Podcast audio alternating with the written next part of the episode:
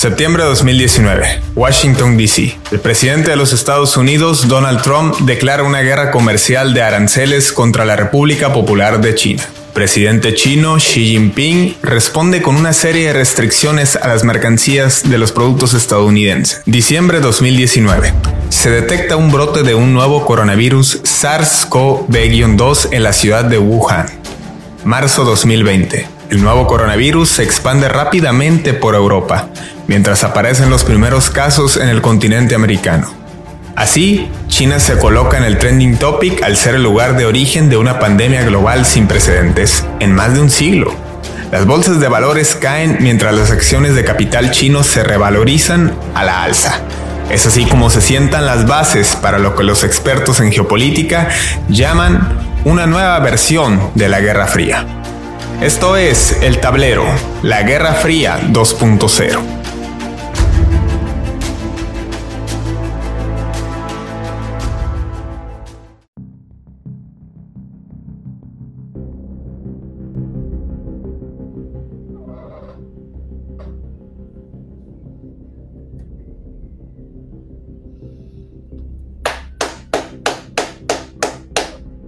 Maravilloso. Espléndido. Ahora sí, señores y señores, aunque el señor Armando Arjona se enoje, un servidor tiene que aplaudirle al presidente Joe Biden. Porque en cuestión de tres semanas, él y Anthony Blinken han demostrado ser mejores estrategas que lo que en momento fueron el secretario de Estado Mike Pompeo y el presidente Donald Trump. En cuestión de tres semanas, cuando todos estábamos distraídos por la situación en Colombia, que sigue persistiendo y es bastante lamentable, mientras guardaban silencio o hacían viendo a la orillita, eh, mientras sus diarios de mayor circulación se mostraban opacos ante lo que sucedía con su mayor socio militar en América Latina, ya estaban moviendo sus piezas para perpetrar sus acciones en Venezuela. Y sí, curiosamente en esas mismas semanas un tribunal de Colombia dictó sentencia a tres sujetos estadounidenses implicados en la incursión que pretendía eh, gestar un golpe de Estado en Venezuela, mejor conocido como la Operación Gedeón o Bahía de Cochinos 2.0, que bueno, hasta una moneda le dedicaron en estos días a la ocurrida en Cuba en 1961. Y mientras eso sucedía, también aprovecharon la victoria del candidato de la derecha en Ecuador, el nuevo presidente electo Guillermo Lazo, para que ahí la secretaria de Estados Unidos ante la OEA, junto con el líder opositor Leopoldo López y el ministro de Relaciones Exteriores de Juan Guaidó, se reunieran eh, para felicitar al presidente ecuatoriano y para sentar las bases para la nueva base, válgame la redundancia, de operaciones para los movimientos en contra del régimen de Nicolás Maduro en Venezuela. Maravillosa jugada. En tres semanas sin que nadie se diera cuenta, ocurren todas estas situaciones que han llevado a Juan Guaidó a sentirse solo y confundido y tener que verse forzado a reconocer a Nicolás Maduro como presidente y a negociar de parte de su asamblea, que está más fragmentada que la oposición mexicana, para poder buscar una negociación que dé al menos un cambio paulatino en Venezuela de cara a las próximas presidenciales de 2022. Y es así como se surge esto en el tablero geopolítico en media Guerra Fría. Bienvenidos, gracias por conectarse, ya saben, Fidel Gastelum que les saluda como siempre. Armando, lo siento, tenía que aplaudirle. Es que debes reconocerlo, por Dios. O sea, ahí tu mapa que tienes a tu espalda, eh, si pudiéramos poner unos puntitos tácticos, sería una jugada de estrategia militar excepcional. Realmente lo sucedido en Venezuela en estas últimas semanas han sido puntos muy avanzados respecto a las relaciones, las cuales actualmente tiene el presidente interino de Venezuela, Juan Guaidó, y respecto a sus aliados, los países el líder opositor. El líder opositor. Sí, porque ya la Asamblea tampoco existe, así que no, ya no es presidente de nada. Realmente solamente como dice la canción, queda el puro recuerdo de lo que algún día demostró ser mediante su representación pública, ¿sí? Y al día de hoy, Estados Unidos ya le puso fecha de caducidad a su apoyo, a expresar como apoyo a él. Dijeron que para diciembre, si realmente para diciembre no puede lograr retirar a Nicolás Maduro de la presidencia venezolana, pues ya no lo va a dejar de reconocer. Inclusive el día de hoy le otorgaron un premio, premio el cual casualmente ha sido entregado a figuras eh, como la OTAN, aquí en México como Enrique Krause. Así que da a entender ah, lo que ese tipo de premio tiene un trasfondo anterior, muy turbio, por así decirlo. Así que realmente eh, Juan Guaidó tiene que trabajar en lograr algo, porque actualmente tiene el 20% solamente de aprobación dentro de Venezuela y ha exigido muy tajantemente a diferentes eh, estrategias en las cuales no han llevado nada. Exige vacunas, pero el mismo bloqueo económico que él apoya es el que no permite la entrada de vacunas occidentales, solamente vacunas chinas y rusas. Es un punto central. ¿Qué, ¿Qué es lo que pretende realmente Juan Guaidó? Porque todo parece ser que la negociación es de acuerdo, Maduro, está bien, quédate en tu silla y voy a gestionar para levantar paulatinamente las sanciones.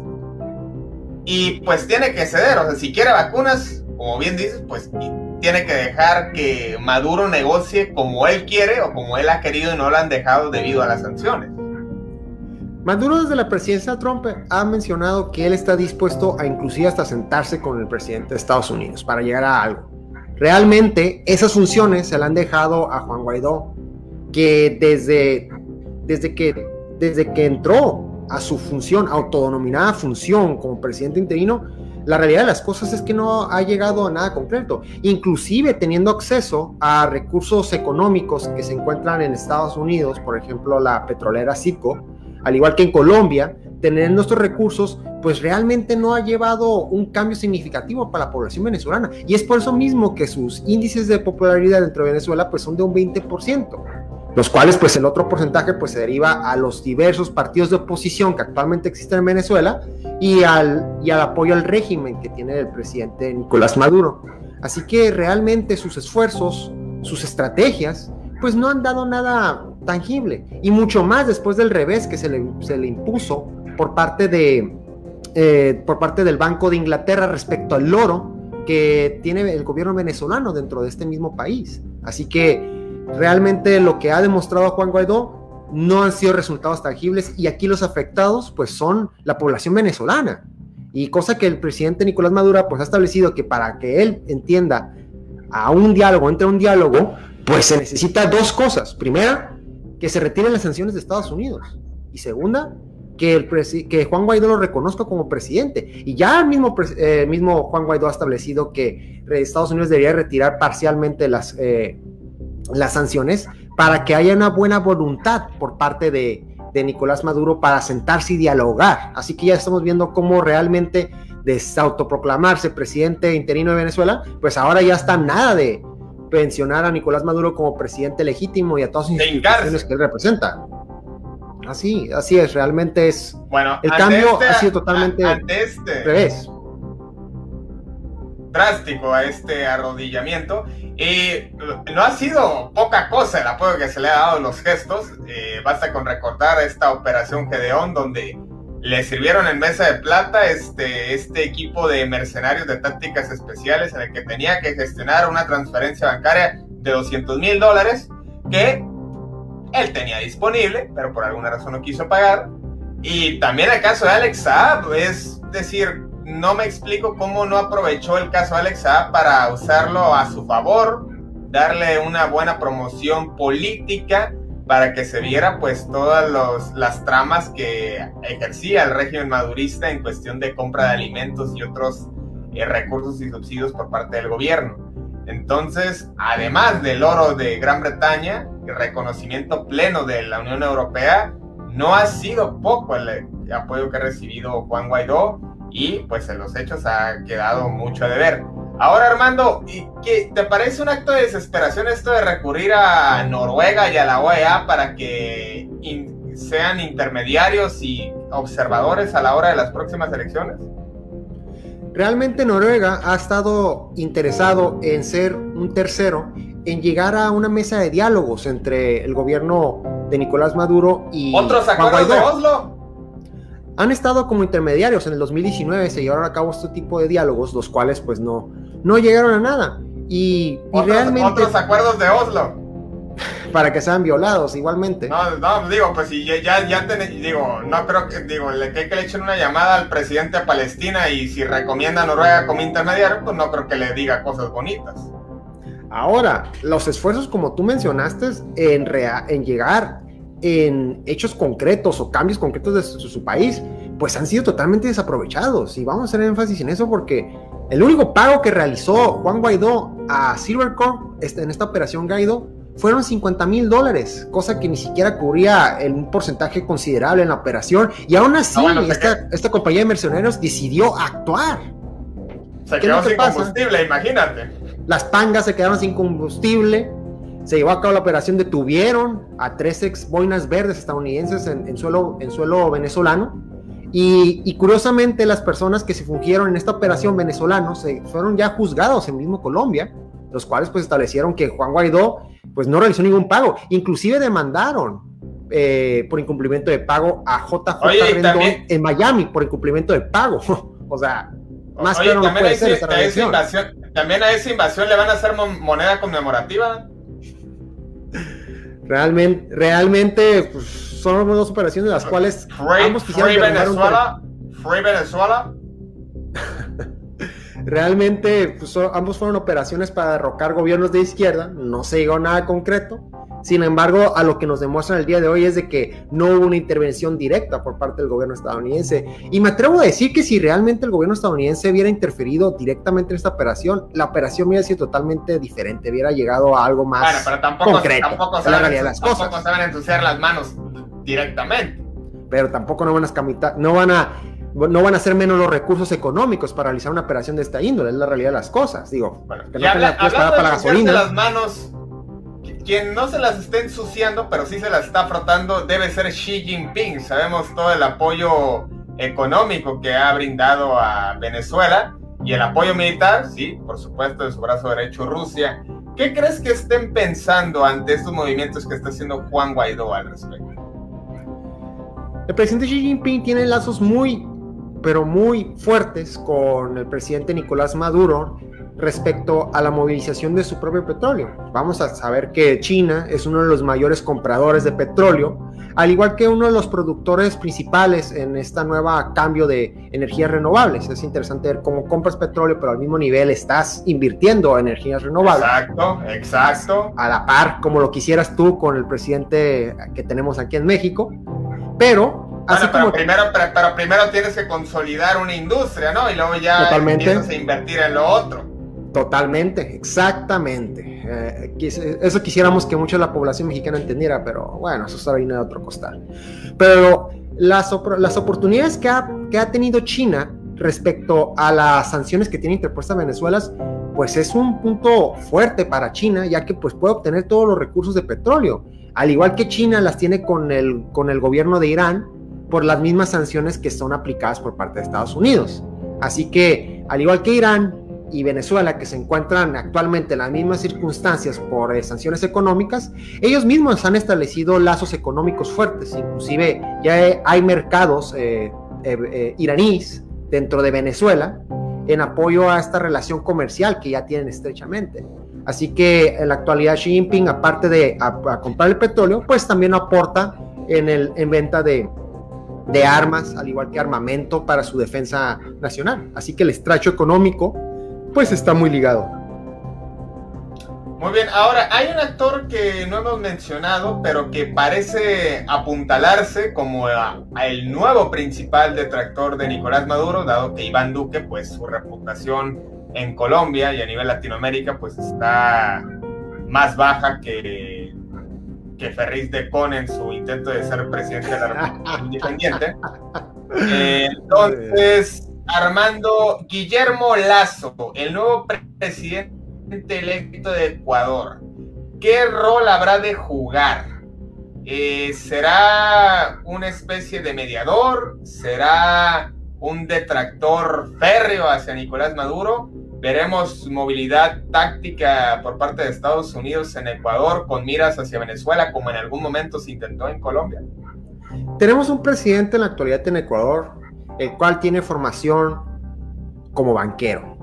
Y no tanto que haya estudiado Ah, para mira, algo relacionado a las finanzas, sino desde muy chico empezó a trabajar en la bolsa de valores de su mismo país y así fue escalando los mismos años.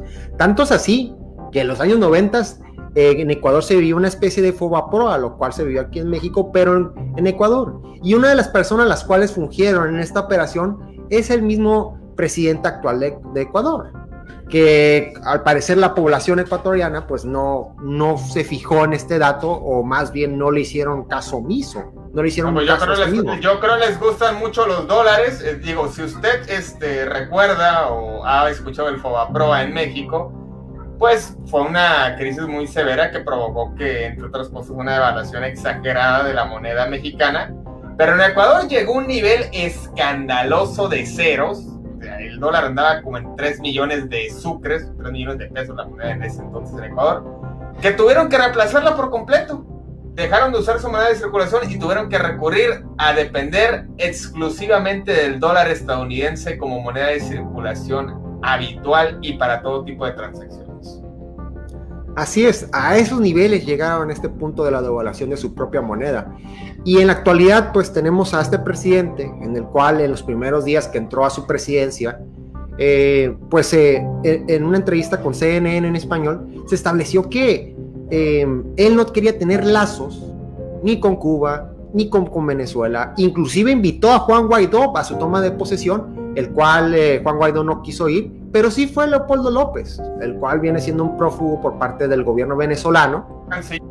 Así es que inclusive se le extendió una, una, una, nota diplomática a España, porque ahí se encontraba este, este personaje, para que fuera extraditado a Venezuela, para que cumpliera el resto de su condena, cosa que no se llevó a cabo y pues vemos cómo en la actualidad este personaje pues tiene un estrecho lazo con el ahora presidente del Ecuador, lo cual pues nos establece que pues van, van a tener una agenda en contra del actual gobierno venezolano y sobre todo pues ambos van a concibir en, en tener los intereses que pues representa el presidente Lazo en Ecuador, lo cual pues no es algo totalmente pues a las obscuras, hay que ser la realidad de las cosas, pues tenemos un presidente el cual pues funge pues nomás simplemente con leer la revista Economist o Financial Times el día de las elecciones, pues te puede establecer el, apoyo directo que tiene por parte de la fauna globalista a este mismo personaje, por su trasfondo y sobre todo por el, el apoyo y fijación política que tiene ante estas posturas económicas. Y bueno, acá este, pues nos dedicaron una portada este, muy bonita, por cierto. Eh, ya hablaremos en algún otro segmento al respecto. Eh, pero Guillermo Lazo, pues quedará la duda si va a permitir este, o va a fortalecer una alianza militar. Bueno, la alianza Estados Unidos-Colombia es histórica y fue que aprovecharon este puente. Pero en Ecuador, pues Rafael Correa desgastó las relaciones con Estados Unidos, eh, quitó una, opera, una base militar que había en Estados Unidos desde hace varios años. Y veremos si es que este nuevo presidente permite que haya operaciones, ya sean militares o paramilitares, para gestar algún movimiento que busque incursionarse en Venezuela para de alguna manera eh, debilitar o quitar por completo al régimen madurista, lo cual pues es un escenario lejano, más no imposible ante los intereses que sabemos que hay en juego. Por lo pronto, Armando, pues veremos si Juan Guaidó logra su cometido, se queda solo o queda como un pastagio más, nada más para dedicarle una moneda al menos, quizá dentro de algunas décadas, como este luchador, este mártir Social. revolucionario, Patriótico. social en nombre de la libertad y la democracia, o si simplemente queda como otro instrumento de los tantos que han utilizado los gobiernos estadounidenses en su doctrina Monroe, porque parece que prevalece, y así está, claro, el ejemplo de Venezuela. Realmente seguiremos analizando estos sucesos dentro de estas semanas, las cuales están realmente cambiando todo el espectro respecto a las relaciones que tiene Venezuela con países potencias, por ejemplo en el caso de Estados Unidos, y sobre todo con los cambios democráticos que ha habido en los demás países que se encuentran en el continente sudamericano. Y continuaremos nuestra labor analizando realmente qué es lo que sucede en estos sucesos y sobre todo qué es lo que puede llegar con estas decisiones que toman, que llevan a cabo todas estas autoridades de estos países. Pues ahí lo tienen, querida audiencia siga pendiente de nuestras redes sociales para que esté enterado de lo que sucede en Venezuela y alrededor del continente y del planeta. Nosotros a seguir investigando. Armando, que estés muy bien, te mando un abrazo. Igualmente fiel y un saludo a toda nuestra audiencia y los exhorto a que sigan nuestras redes sociales para que continúen viendo nuestro análisis geopolítico. Pues que tengan muy buen fin de semana. Esto fue El Tablero. Nos vemos la próxima.